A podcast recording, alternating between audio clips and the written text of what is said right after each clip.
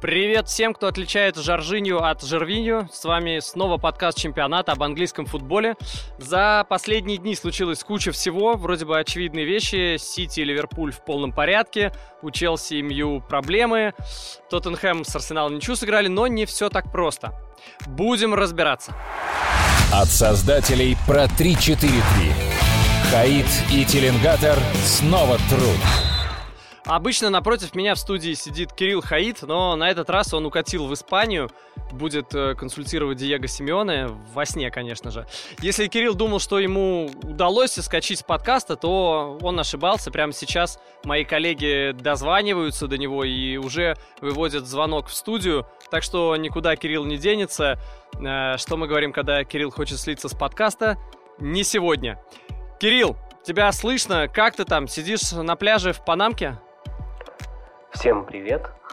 А, нет, я не на пляже, я пока в аэропорту. А, ем бутербродик за 800 рублей.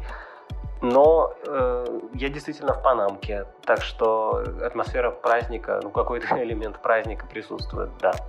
Замечательно, Кирилл. Арсенал Тоттенхэм смотрел? Как тебе канониры в первом тайме?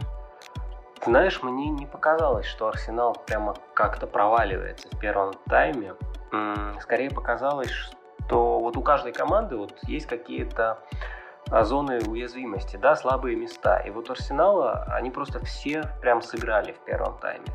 Ну вот, например, а, вот мы спорили с тобой насчет Давида Луиза. Ты считаешь, что он плохой защитник? Ну вот смотри, даже сейчас не про, я, не про голы. Вот там был фантастический совершенно пример.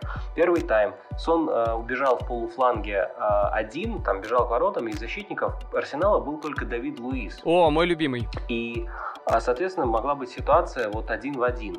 И как бы один форвард против одного защитника. И помнишь, он стал убегать от Сона. А, это выглядело комично. Потом э, Сона перехватил Сократис, а Луис добежал до Кейна, то есть это был его игрок. Но именно в моменте это выглядело смешно, как будто Луис увидел, что соперник бежит к его воротам и стал от него удирать.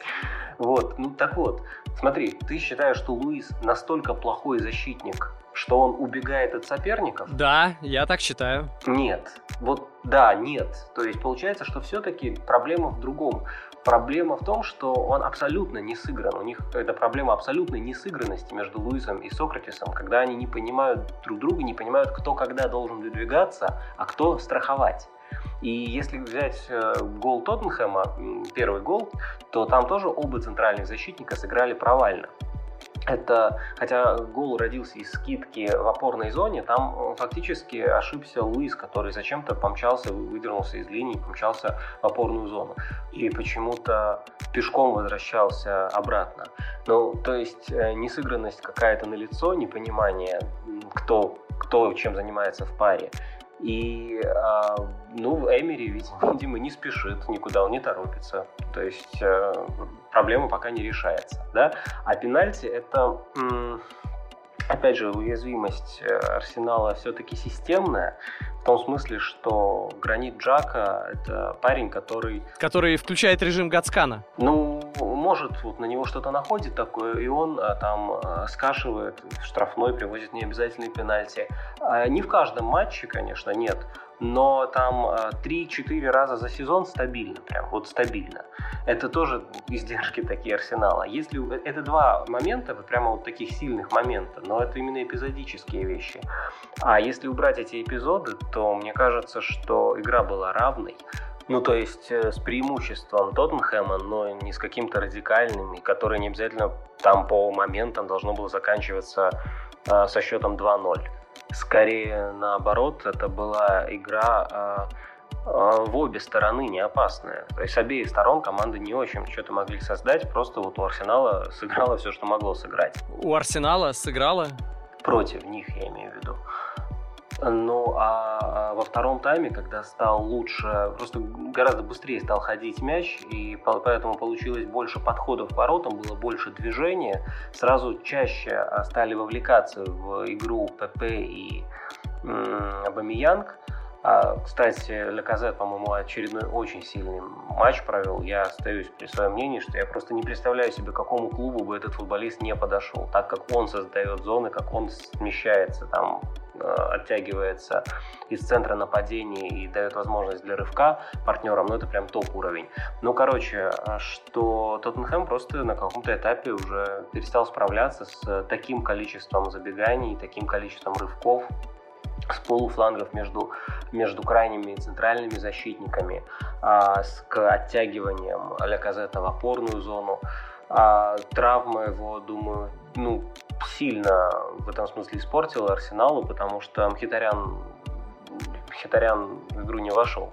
Ну а до того, вот на этом этапе второго тайма, когда пошло уже какое-то хотя бы моментами взаимодействия между э, ПП и Абамиянгом или Казетом, когда пасы уже были чаще на пространство и в разрез, а не в недодачу, э, ну да, в этот момент действительно это был период такого доминирования Арсенала.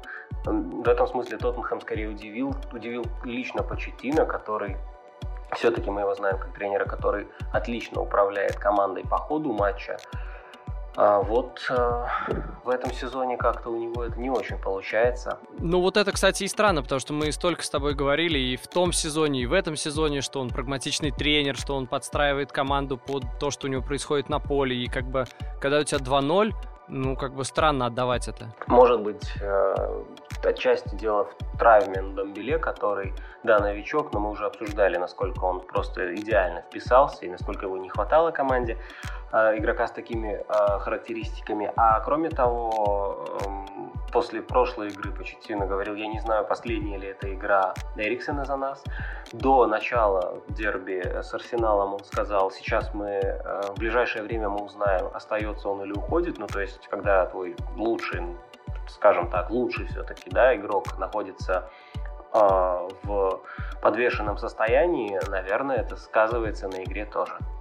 Ну, кстати, вот ты, видимо, уже улетел, а после матча Почетина сказал, что э, все, судя по всему, скорее всего, с огромной вероятностью, Эриксон все-таки остается в Тоттенхэме. Я не знаю, смогут ли они его продлить, не продлят, э, потому что контракт, как известно, заканчивается в конце этого сезона, и Тоттенхэму такого игрока отпускать бесплатно как бы он еще далеко не самый старый э, человек на свете. Все-таки 27 лет, э, можно сказать, самый расцвет. Э, так что, так что посмотрим, что с ним будет, но как бы главное, что он остается, а значит Тоттенхэм, ну как бы имеет все основания на то, чтобы быть как минимум в медалях. Мне больше всего запомнились слова даже не Почетина, хотя это важные слова его были, а Кейна, который, мне кажется, вот наиболее емко охарактеризовал игру, потому что у меня в голове было то же самое, что, как знаете, вот Манчестер Юнайтед э, ведет там 1-0, и оп, оп, бац, бац, сгорают и сыграют ничего 1-1. Так и здесь. Здесь даже 2-0 не хватило, и Кейн после матча сказал, что э, это АПЛ. Здесь, э, если ты не добиваешь соперника, то он возвращается. Вот, собственно, Арсенал вернулся, потому что он умеет возвращаться. А еще он умеет э, играть во вторых таймах, так что, ну, просто это Арсенал, а не другая лондонская команда, которая играет в синей форме. От создателей про 3-4-3. Хаид и Теленгатор снова труд. Переходим к Челси, который проиграл дома, проиграл, я уже оговариваюсь, сыграл ничью 2-2 с Шеффилдом, но в принципе это можно воспринимать как поражение, потому что, э, ну, не дело для Челси проигрывать дома каким-то Шеффилдом. И э, еще никогда, внимание, никогда Челси не выпускал настолько молодой состав в матчах АПЛ. Средний возраст э, команды был 24 года и 158 дней. И, понятно, среди игроков тут можно многих назвать. И Тамори, и Абрахама, которым по 21, по 21 году, а Маунту и Пулишичу вообще по 20. А, при этом у Челси раз за разом возникает одна и та же проблема, на которую мы уже немножко намекнули. Это проблема вторых таймах. И из раза в раз во втором тайме Челси выглядит значительно хуже, чем в первом. И вот здесь, собственно, не до конца понятно, это связанные вещи, молодость и то, что ребята плохо проводят второй тайм. То есть молодые не могут распределить силы? Um, да, наверное, молодые не могут э, не то что распределить силы, они не могут э, управлять эм, темпом игры просто, то есть вовремя брать паузы. а, сбивать темп и отдыхать как-то самостоятельно, решать, когда им это выгодно.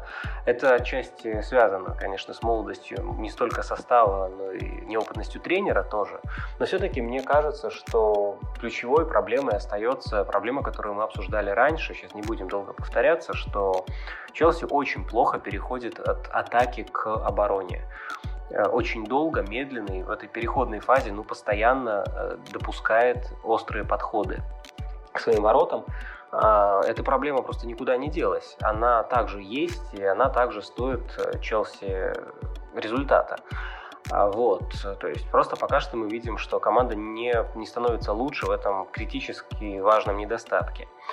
А, ну и опять же, мы уже говорили про отсутствие Канте и Рюдигера. Я бы сейчас добавил, что все-таки кадровые решения Лэмпорда некоторые я ну, совершенно не понимаю. То есть э, я не понимаю, как можно предпочесть э, в паре с э, Тамори, этим вот молодым защитником, Курта Зума, а не Кристенсена. Он не был травмирован, это было именно такое решение тренера ротационное, чтобы как-то дать еще одному молодому игроку проявить себя.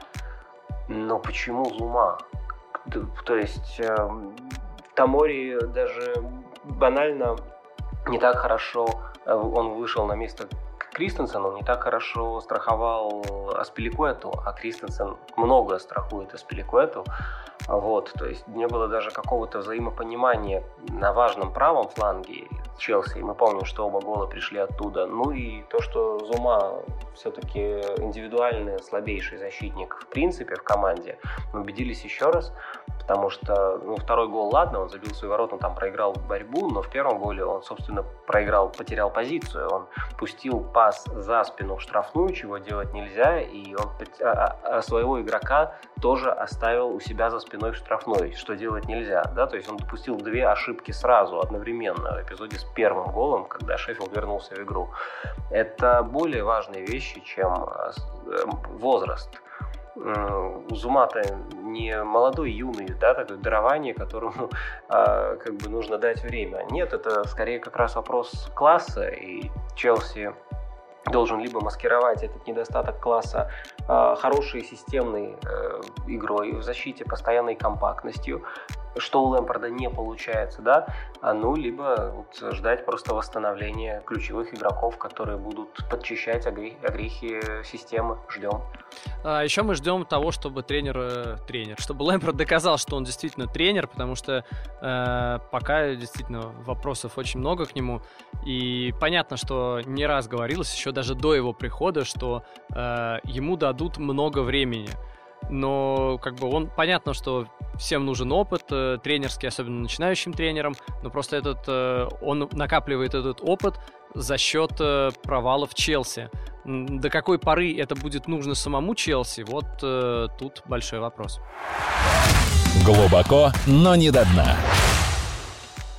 По поводу Манчестер Сити, который выиграл у Брайтона 4-0, есть вот такая тонкая грань между идеальной командой и пижонской командой. Я даже не понимаю, меня больше впечатляет, сколько моментов создает Сити или сколько моментов они запарывают. Э, Сити как удав, который скручивает соперника, ему ножиком такой в бок тык-тык-тык, и при этом еще столько же раз замахивается ножом, но не тыкает под ребро. Удав с ножом – это хорошее сравнение. На самом деле я не уверен, что удаву будет ну, легко, удобно держать нож просто. Ну, разве что хвостом, может быть. Но окей, я понял сравнение. То есть, э, насколько это пижонство. Я не думаю, что это пижонство, это скорее подход к созданию моментов. То есть, если ты не находишься достаточно э, близко к воротам, то ты просто не считаешь это за момент и не бьешь. Отсюда как бы, ты создаешь уже прямо верные моменты. Ну, почему ты их не реализуешь? Хороший вопрос. А надо адресовать, конечно, его каким-то образом Гвардиоле, сказать, ну как же так? Но как бы, а если говорить о том, что это, это понятно, что это не пижонство, но если говорить о том, как можно ли считать такую команду идеальной, на мой взгляд, ответ мы получили уже а не так давно в матче с Тоттенхэмом. Это, собственно, ответ, потому что ты можешь создавать и 7, и 8 моментов с Брайтоном, и да ради бога, ну не забивай половину, ну 4-0, а не 6-0, ну какая разница. Но вот ты играешь с более сильной командой, ты не имеешь так много моментов, эм, ты должен реализовать то, что есть. Иначе у тебя просто будет не хватать очков. Вот Сити играет прекрасно на старте сезона, прямо очень впечатляет, но команде не хватает двух очков. А теперь не хватает и еще кое-чего. Кирилл, в прошлом подкасте ты говорил, что Сити более устойчив к травмам, чем Ливерпуль. В том плане, что на команде Гвардиолы они не так сильно сказываются.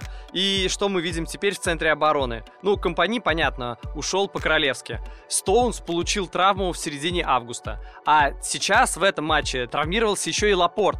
Его унесли на носилках, э, там травма колена вроде достаточно серьезная.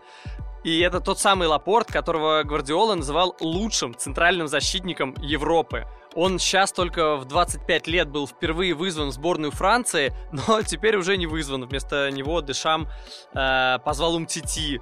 Такая себе замена, конечно. И, в общем, вопрос в том, как теперь может выглядеть связка центральных защитников э, Сити в следующем туре против э, Пуки. Да, стоило сказать, что у Сити более глубокий состав и команда более устойчива будет к травмам, чем Ливерпуль, как э, сразу вылетели почти все центральные защитники. Наверное, не надо говорить вообще ничего, что может даже теоретически сглазить любую команду, да? То есть не надо говорить ничего вообще. Нет, а кто будет играть, на самом деле, эм, кто будет играть в центре защиты, варианты есть, потому что а, ну смотри, вот мы видели Атаменди Фернандини, это понятный вариант, такой пожарный, но рабочий.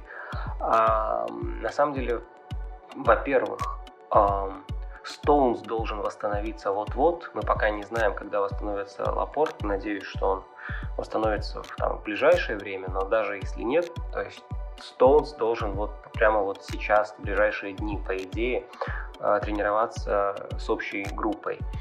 А еще вариант, он тоже рабочий, да, в рамках пожарного, это а, Уокер в центре и Канцело справа. Можно себе это представить, э, потому что Уокер уже играл в э, тройке одного из центральных. Это, конечно, определенный риск, но в форс-мажорной ситуации, да, это можно себе представить.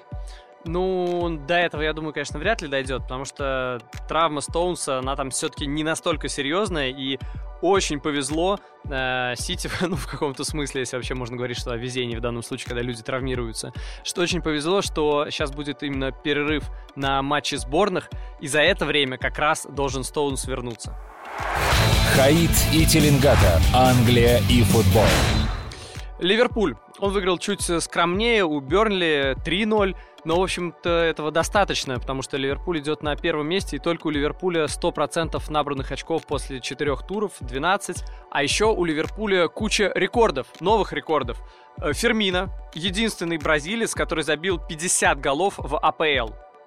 Мане в 2019 году он забил 16 голов без учета пенальти. Больше, чем любой другой футболист в лиге. Э, ну и, наконец, Ливерпуль одержал 13-ю победу подряд в чемпионате. Впервые за 127 лет существования клуба. Ливерпуль это команда, которой, видимо, важен кураж, он же важен, Кирилл. Что вообще важно для Ливерпуля? Ну, для Ливерпуля, наверное, важно много бегать. А вот. Э, с Бернли э, команда... Там был очень интересный момент, такой показательный, какой-то в середине второго тайма, я не помню, была такая статистика, э, она не сохранилась на весь, на весь матч, но к середине второго тайма там была статистика, что-то вроде 65% владения мячом у Ливерпуля, и при этом 70% точность паса. И вот э, что, что для них важно, вот, вот это. Они все время давят, они постоянно перемещаются, они повсюду. Как бы вот на, на любом участке поля, куда ты не пойдешь, там у тебя будет численное меньшинство, потому что игроков Ливерпуля больше, они быстрее, они активнее, они все время давят, но количество брака огромное, да, то есть 70% паса, оно в итоге по ходу, по, ну, за весь матч стало чуть выше, там 75, но все равно такое смешное достаточно. А, это это очень показательно. Это прям вот похоже даже немножко стало на раннюю Боруссию, такую теплую ламповую Боруссию Клопа. Это фирменный стиль их, фирменный стиль Клопа, который, у которого все работает, все под контролем. Вообще, на самом деле, это и круто, что в чемпионате Англии два лидера, два вот топ-топ клуба, потому что шесть топ-клубов и два топ-топ клуба. И у этих э, двух клубов, Ливерпуля и Сити, абсолютно разные стили. То есть а, одни вот реально владеют мячом, много перекатывают, вот держат э, соперника в штрафной и по дуге вокруг штрафной его просто гоняют, гоняют и в нужный момент проникающую передачу делает и забивают. Ливерпуль, соответственно, наоборот, просто бешеные лоси, которые несутся, сносят всех на своем пути. И да, у них много брака в передачах, потому что они просто не Манчестер Сити, просто потому что они играют иначе, им даже не нужно вот такое владение мячом. У них э, свои преимущества, и тут как бы тяжело сказать, кто из них круче. Но это реально невозможно сказать. Пишите в комментариях, э, чей футбол вам интереснее смотреть, потому что на самом деле получать удовольствие можно и от игры в пас. Даже, в принципе, без голов, я вот, ну, я, по крайней мере, по себе сужу, даже без, без голов можно получать удовольствие от того, как пасуются Сити, там, Барселона и другие команды. Но при этом и Ливерпуль, ты смотришь, с каким огнем они бегают, прям за этих парней тоже хочется переживать. Чемпионат подкаст. Объясняем футбол на пальцах ноги. Ну и Манчестер Юнайтед. Такой Манчестер Юнайтед э, в четвертом туре сыграл ничью с Саутгемптоном, и даже потому, как общаются футболисты на поле, было видно, что у них не все в порядке. Мне запомнился просто момент на 86-й, кажется, минуте. Матич э, в штрафной он был, не отдал пас э, Решфорду, который был как бы больше лицом к воротам, и которым было, может быть, чуть удобнее бить, и сам пробил. И в результате Рашфорд э, руками размахивал, блин, ну ты чего, ну как так, почему ты мне пас не отдал? И Хотя вот в этот момент Рашфорду, наверное, нужно было думать об обороне, потому что его команда потеряла мяч. Я, кстати, тут вспомнил, э, как однажды, мне кажется, лет 10 назад, наверное, ходил на закрытую тренировку сборной России при Хидинке на стадионе имени Стрельцова. Я случайно там оказался, это была закрытая тренировка, а я не знал, что она закрыта, и пошел на нее. И я был единственным, кто был тогда на трибунах и видел, как э, э Хидинг подсказывал э, Быстрову, который Быстров тоже махал руками во время двусторонки, типа, дай мне пас, дай мне пас. И Хидинг реально остановил тренировку, всю тренировку, всех остановил, подошел к Быстрову и сказал, эй, не надо так делать, понятно, ты хочешь пас, ты открыт, но он и так, он либо увидит, что ты открыт, либо нет. Если, ну, это не зависит от того, будешь ли ты махать руками, что не нужно махать руками. И реально в топ-клубах, если игрок открыт, то он не машет руками, если вы обратите внимание. Так делают, может быть, только в чемпионате России, ну и как бы такого уровня турниров. А, так и здесь. Мы уже говорили о том, что МЮ самая токсичная команда. Понятно, что это сказывается на игре, не может не сказываться. Не справиться с Саутгемптоном, который играл в меньшинстве, это, ну, прям такое себе. Теперь у команды 5 очков после 4 туров. Это повторение худшего результата МЮ за 25 лет. У тебя нет ощущения, что ближе к Новому году главного тренера МЮ будут звать не Сульшера, а как-то иначе, может быть, Спалетти или еще как-нибудь? Ты знаешь, учитывая, что речь идет о Манчестер Юнайтед, наверное, можно ждать действительно чего угодно, и в том числе и нового тренера под Новый год, а, но лично мне бы этого не хотелось. Мне кажется, что, э, ну, понимаешь, вот эти процессы, которые запустил Сульшер, по чистке состава, по введению молодых игроков. Это же, ну, всегда всех говорят, что вот все болельщики всегда хотят, нам нужны свои, нам нужны молодые. Но когда это происходит, все начинают э, в первую очередь говорить про результат. Это неправильно. Вот тебе, пожалуйста, свои молодые. Там играет огромное количество. Там играет эм, эм, Гринвуд, выходит совершенно юный, да, э, играет эм, Дэниел Джеймс просто разрывает АПЛ э, вот на старте. Но не только, там еще и, собственно, Мактомины играет постоянно, это игрок основы. Андреас Перейра тоже постоянно играет. Это же все молодые ребята достаточно. То есть а, это молодая команда. И нельзя сказать, что она собрана из там молодых суперзвезд. Я же Марсиали сюда не считаю условного, да, который там стоил огромных денег.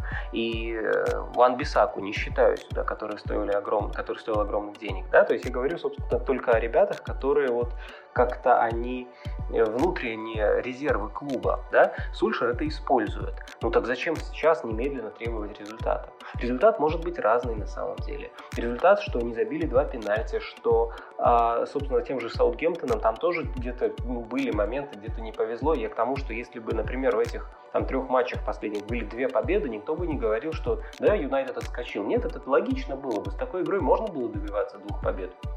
Их нет, в общем, не везет, но я, ну, опять же, повторюсь, ну, видно же, какие процессы идут в команде.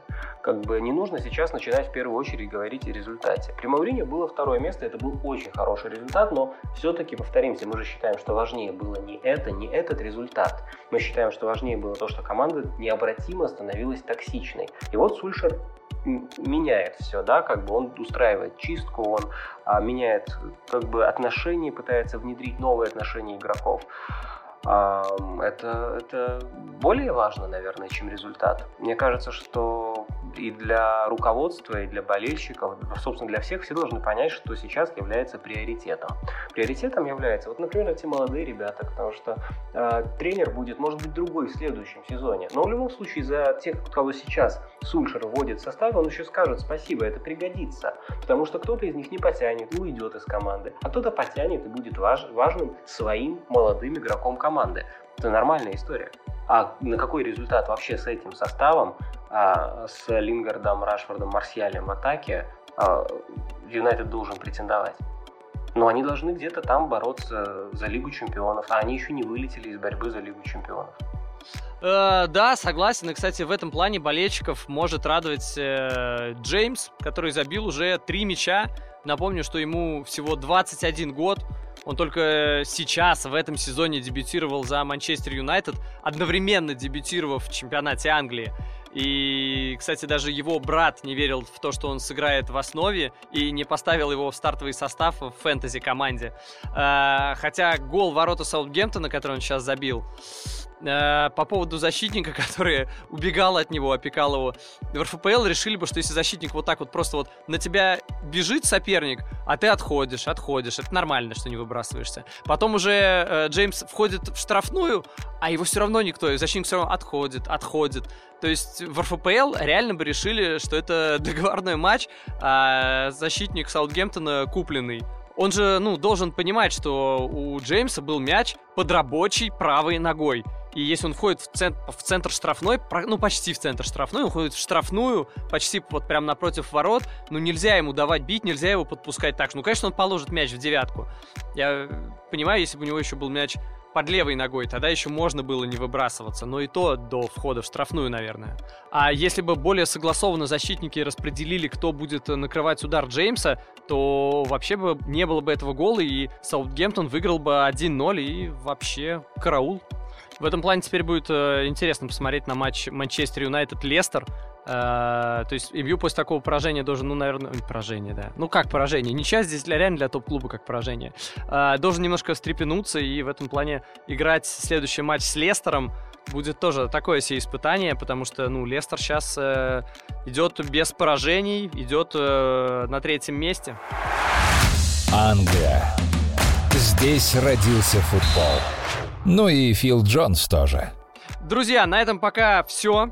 Кирилл э, с нами прощается. Отпускаем его гулять по пляжу с Диего Семеновичем. Так называется, кстати, его телеграм-канал. Если что, подписывайтесь. В телеграме, что неудивительно. Диего Семенович. Прощаюсь со всеми. Гриша, пока. Пока-пока. Всем пока. В следующий раз слышно будет лучше. Да, куда уж лучше. Друзья, ставьте лайки, подписывайтесь на наш канал и советуйте нас друзьям, если считаете это уместным. А еще обязательно пишите в комментариях, о каких командах, футболистах и тренерах вы хотели бы услышать. Самое залайканное пожелание к этому подкасту мы учтем. А вы учтите, что на Око Спорт вы можете приобрести 7-дневную подписку на АПЛ за 1 рубль. Если вы пользователь iOS, то подписка будет вообще бесплатной. Подробности на сайте Ока. С вами были Григорий Теленгатор и Кирилл Хаид. Всем пока и, конечно, бог вам рефери.